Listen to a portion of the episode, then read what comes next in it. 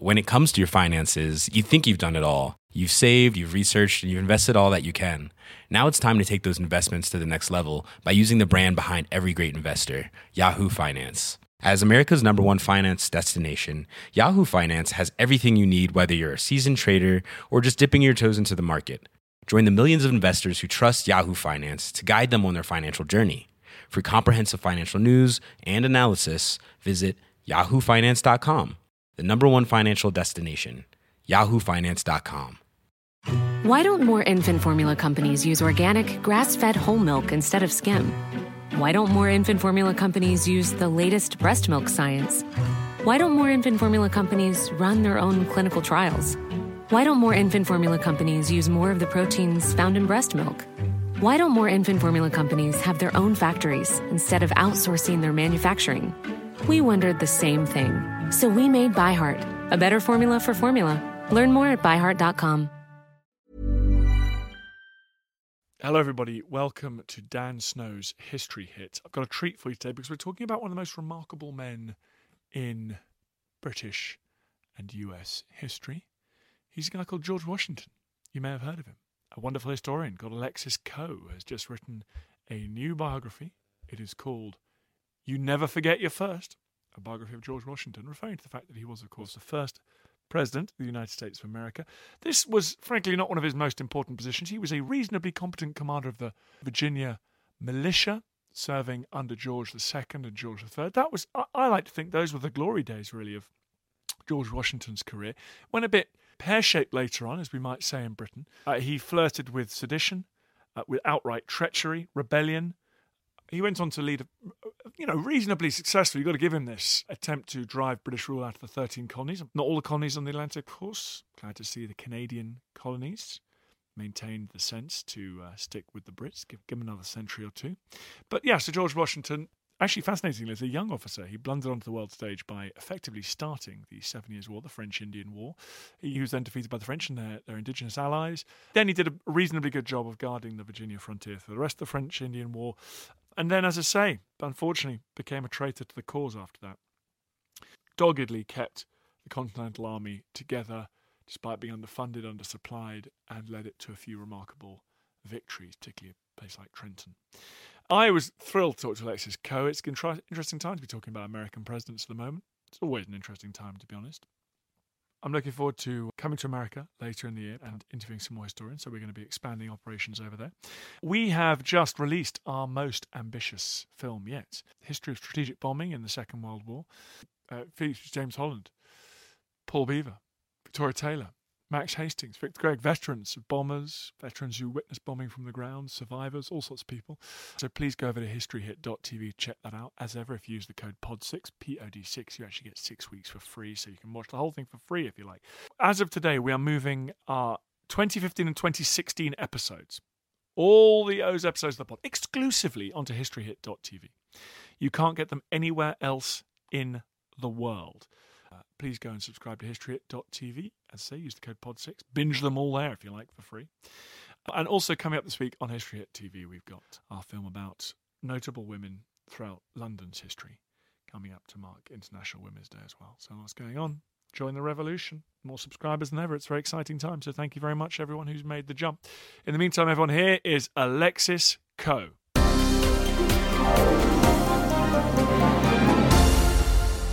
Alexis, thank you very much for coming on the podcast. Thank you for having me. I'm a big fan.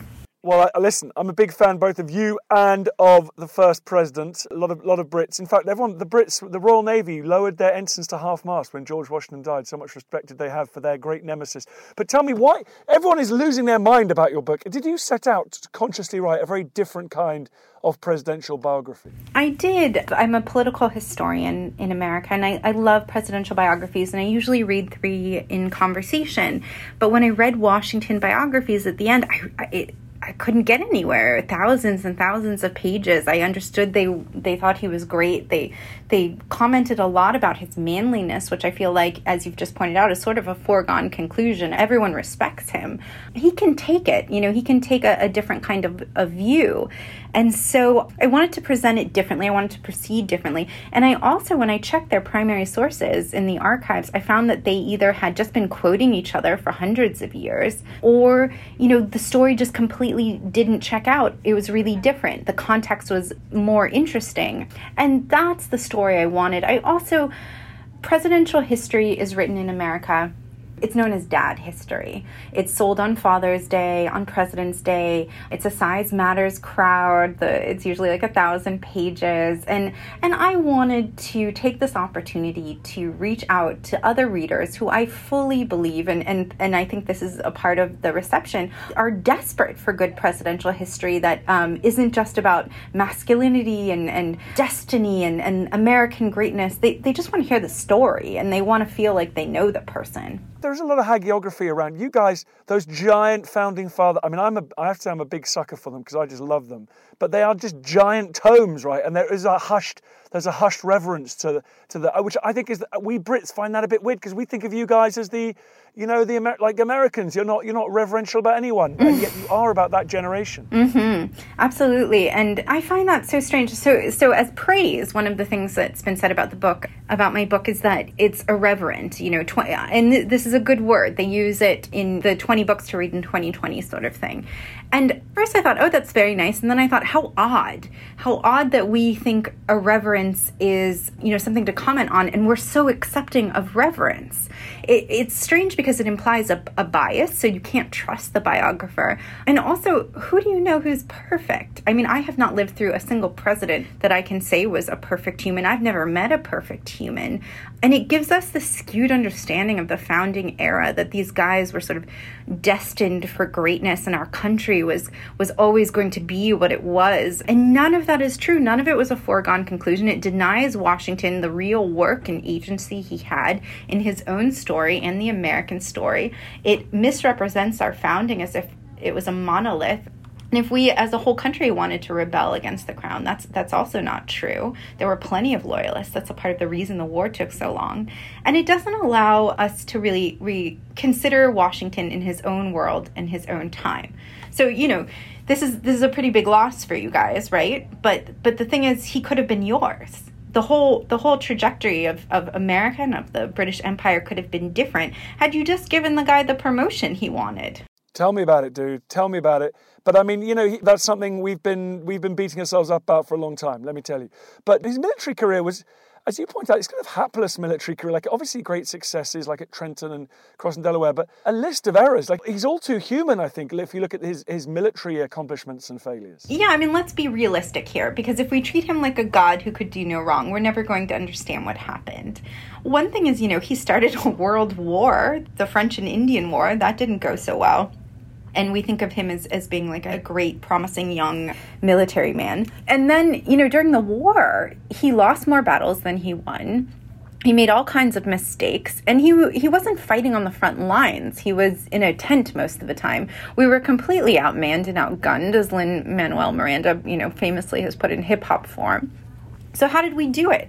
Washington was a spy master. Washington understood propaganda. He understood that this the court of public opinion, not only in America, you know, that British Army wouldn't recognize America as, as a sovereign nation and therefore didn't have to follow the rules of war. So every incident he found of British cruelty, of rapes, of burning down of houses, of forceful taking of animals to eat he made sure that everyone knew about that. And he also made sure that the world knew that you know you weren't following the rules of war. And that was important. And to deny him that sort of work is to um, also sort of degrade his legacy. He should get credit for that. And instead we sort of focus on he was only good at the military and he was otherwise very self-conscious about his lack of education. Sure but he made up for it in real time Okay, so let's go through the things that we've given him a pass for that we should remember. I guess we've got to talk about slavery as, a, as a, an owner of enslaved human beings. Is that something that you think is important that we, we put back into this story? Yeah, so there are two things Americans love. One is a man who overcomes a shrewish woman in order to achieve great things. So Washington's mother is presented as this terrible, thwarting influence when in fact, she was a struggling single mother who worked really hard to give him all advantages and made sure that he found an occupation, his first one, surveyor, that served him well and kept encouraging him actually to, to quit military service for the British because, you know, he wasn't getting paid equally and it, it wasn't a good investment in his future. And the other thing we love is the redemption story. And so uh, Washington, as the story goes, emancipated his slaves in his will, and he was the only founding father to do so. That's a lovely story. That's not totally true. He emancipated one man outright, Billy Lee, who he had always thought of as exceptional. He was, you know, by his side during the war. And then when he was crippled in his service, he retired him and replaced him. The other 100, you know, 213 people, he did pave the road to emancipation, which, by the way, Ben Franklin, also a founder, emancipated his slaves during his lifetime. So we can have that conversation another time. But he paved the road. And what he did was, you know, this was a good thing ultimately. It meant something to them. But it also, you know, meant that that they had to wait it out because it was up to Martha. She either had to die or decide to emancipate them. Martha was not of this mind. She would not have done so if she didn't need to. But according to Abigail Adams and a lot of other primary sources, she feared for her life because Washington's will, this was a little bit about legacy, was published. So even if they couldn't read, you know, these rumors spread very quickly.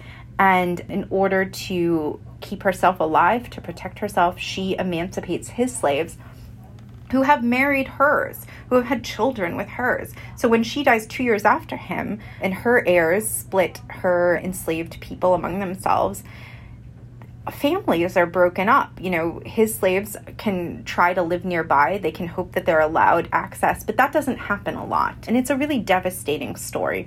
So so to understand the full arc of it is to understand what he set out to do, what he really did, and how we remember it. He didn't make these claims. His biographers have since made that claim. They've tried to sanitize him. And uh, as you pointed out, it just doesn't it doesn't teach us anything about about the founding of our country and why we're, you know, we're a mess we were always a mess. I find that comforting. I find that a lot more reassuring than some fairy tale about these perfect men, and one with wooden teeth, for God's sake. Hi, I'm Matt Lewis, historian and host of a new chapter of the Echoes of History podcast. If you're an Assassin's Creed fan, and like me, want to be prepared for the launch of Assassin's Creed Shadows later this year, join us on Echoes of History as we head to feudal Japan to explore the real life history that inspired the latest game from this legendary franchise. Learn about Yasuke, the African warrior who entered the trusted circle of Japan's most powerful warlord. Hear accounts of cultures colliding when Portuguese missionaries landed on Japanese shores, and follow Japan's journey through years of division and bitter warfare to unification at the dawn of the modern era.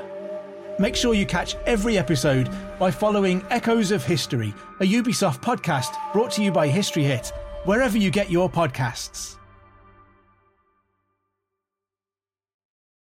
When it comes to your finances, you think you've done it all. You've saved, you've researched, and you've invested all that you can.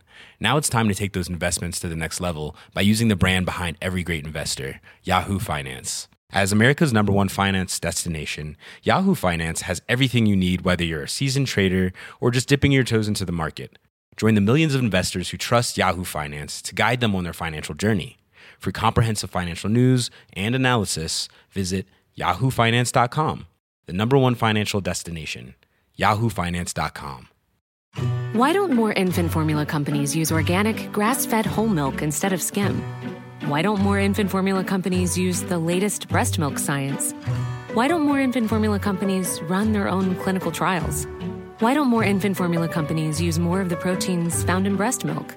Why don't more infant formula companies have their own factories instead of outsourcing their manufacturing? We wondered the same thing. So we made ByHeart, a better formula for formula. Learn more at byheart.com.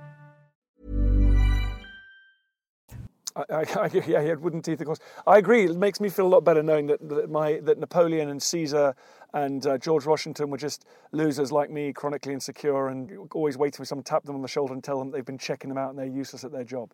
What, what else do we give him a pass for? Do you think? What, what, how has his reputation been inflated? We think of him as the great unifier, and that's certainly why he was elected this was not a country that was born of one mind. There were still plenty of loyalists and people who thought that we should maintain a relationship with the British Empire. And then there were plenty of people who, during the French Revolution, thought we've got to get in there. We've got to help this country. We would have never beaten, you know, we would have never won in Yorktown. We would have never been at Yorktown if it weren't for the French. We didn't, we barely had rowboats.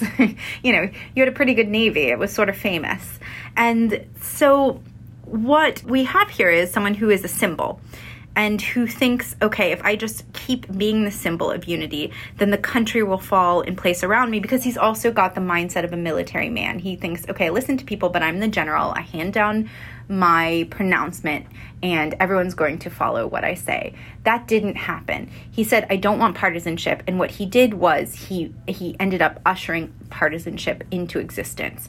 He had people, you know, famous founders like Hamilton and Jefferson argue their opinions in his cabinet meetings, which he invented this cabinet. But, you know, he did it in a way that made them feel, as Jefferson would later describe, like they were in a cockfight.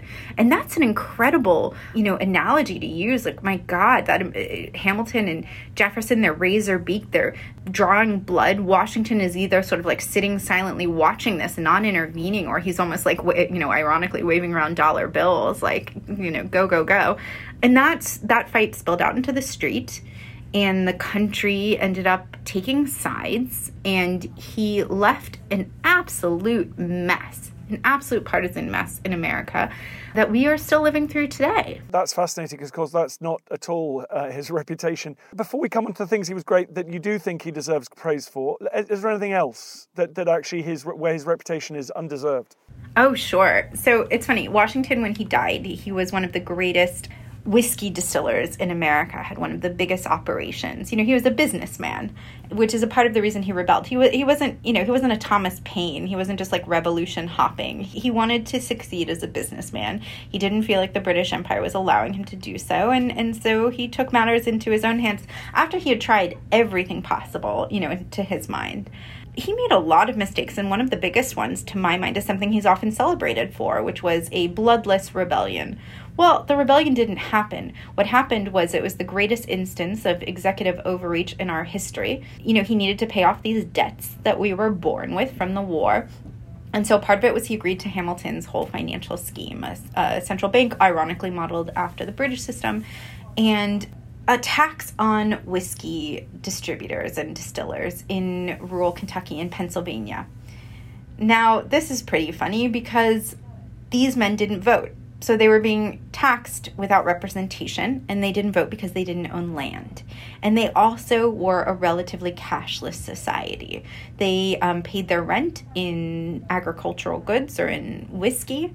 So even if they wanted to pay these taxes, which they didn't because they didn't feel like they had a say in it, they couldn't. They really didn't have the cash for it.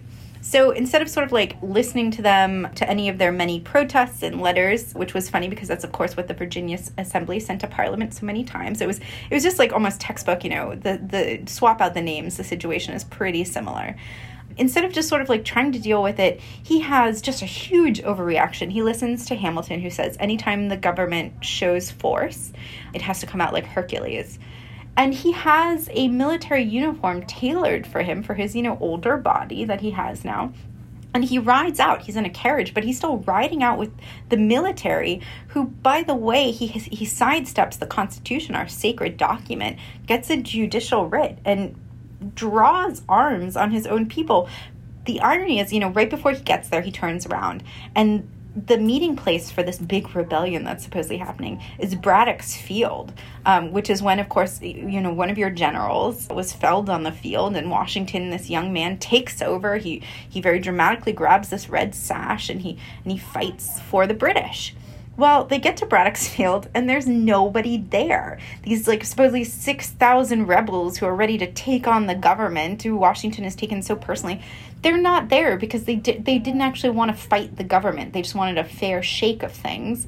They have to work really hard to round up anyone. He ends up, you know, sentencing two to death and then he pardons them. So I don't understand why that's presented as a, a bloodless end, you know, a, a real triumph of his presidency. It was a crazy overreaction. Things could have been wild and it, it also he, he won't let it go. He keeps talking about it for a really long time and he ends up talking about it like oh i'm sure the french had something to do with it. This is all about partisanship. It's a terrible look for him.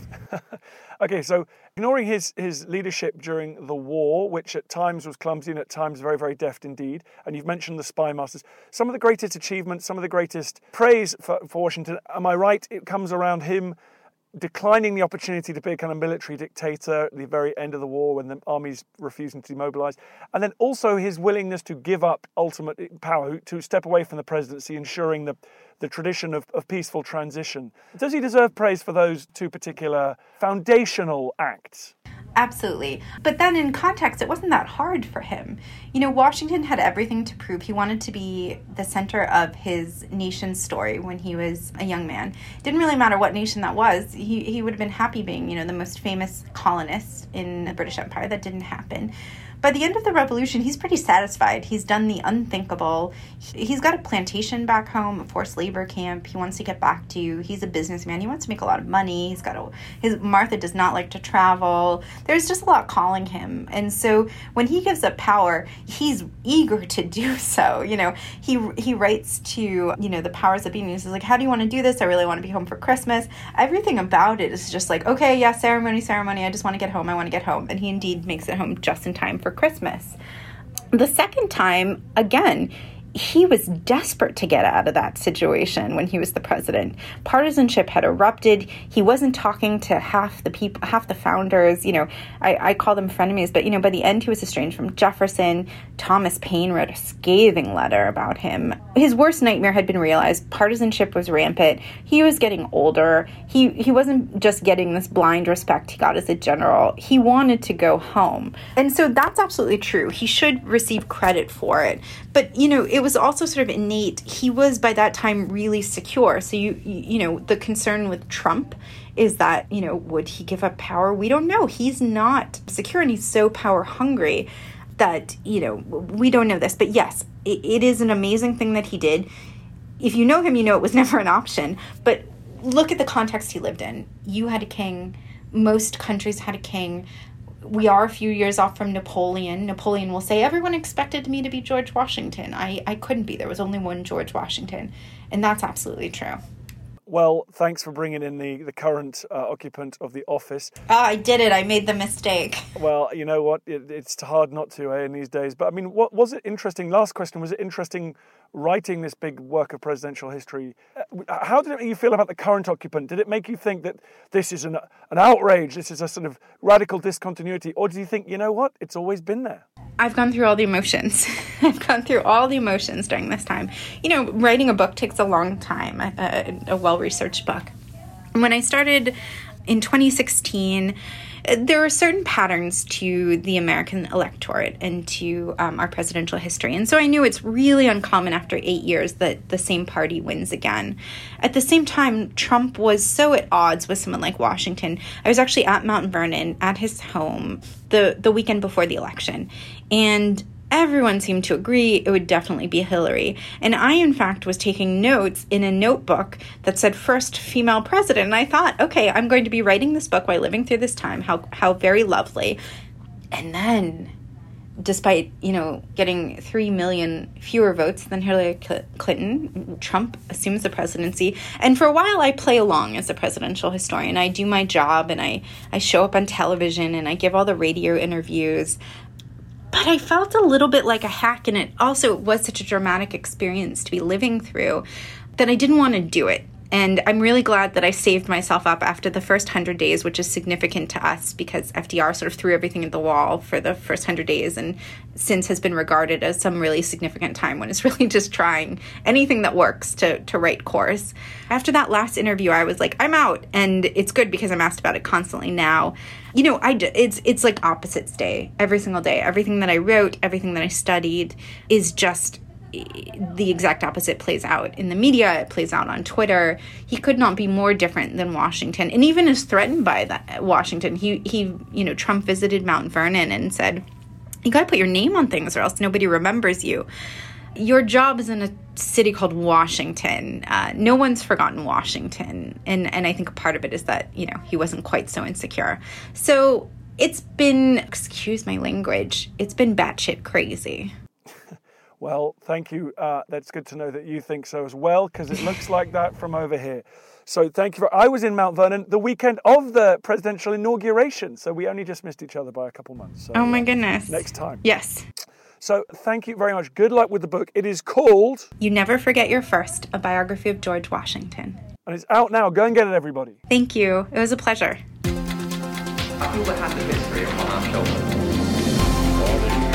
I hope you enjoyed the podcast. Just before you go, bit of a favor to ask. I totally understand if you don't want to become a subscriber or pay me any cash money. Makes sense. But if you could just do me a favor, it's for free. Go to iTunes or wherever you get your podcast. If you give it a five star rating and give it an absolutely glowing review, purge yourself, give it a glowing review. I'd really appreciate that. It's tough world out there, law of the jungle out there, and I need all the fire support I can get. So that will boost it up the charts. It's so tiresome. But if you could do it, I'd be very, very grateful. Thank you. When it comes to your finances, you think you've done it all. You've saved, you've researched, and you've invested all that you can. Now it's time to take those investments to the next level by using the brand behind every great investor, Yahoo Finance. As America's number one finance destination, Yahoo Finance has everything you need, whether you're a seasoned trader or just dipping your toes into the market. Join the millions of investors who trust Yahoo Finance to guide them on their financial journey. For comprehensive financial news and analysis, visit yahoofinance.com the number one financial destination, yahoofinance.com. Why don't more infant formula companies use organic, grass fed whole milk instead of skim? Why don't more infant formula companies use the latest breast milk science? Why don't more infant formula companies run their own clinical trials? Why don't more infant formula companies use more of the proteins found in breast milk? Why don't more infant formula companies have their own factories instead of outsourcing their manufacturing? We wondered the same thing. So we made ByHeart, a better formula for formula. Learn more at byheart.com. Thank you for listening to this episode of Dan Snow's History Hit. Please follow this show wherever you get your podcasts. It really helps us, and you'll be doing us a big favour. Don't forget, you can also listen to all of these podcasts ad free and watch hundreds of TV documentaries when you subscribe at historyhit.com slash subscribe. As a special gift, you can also get your first three months for just £1 a month when you use code Dan Snow at checkout.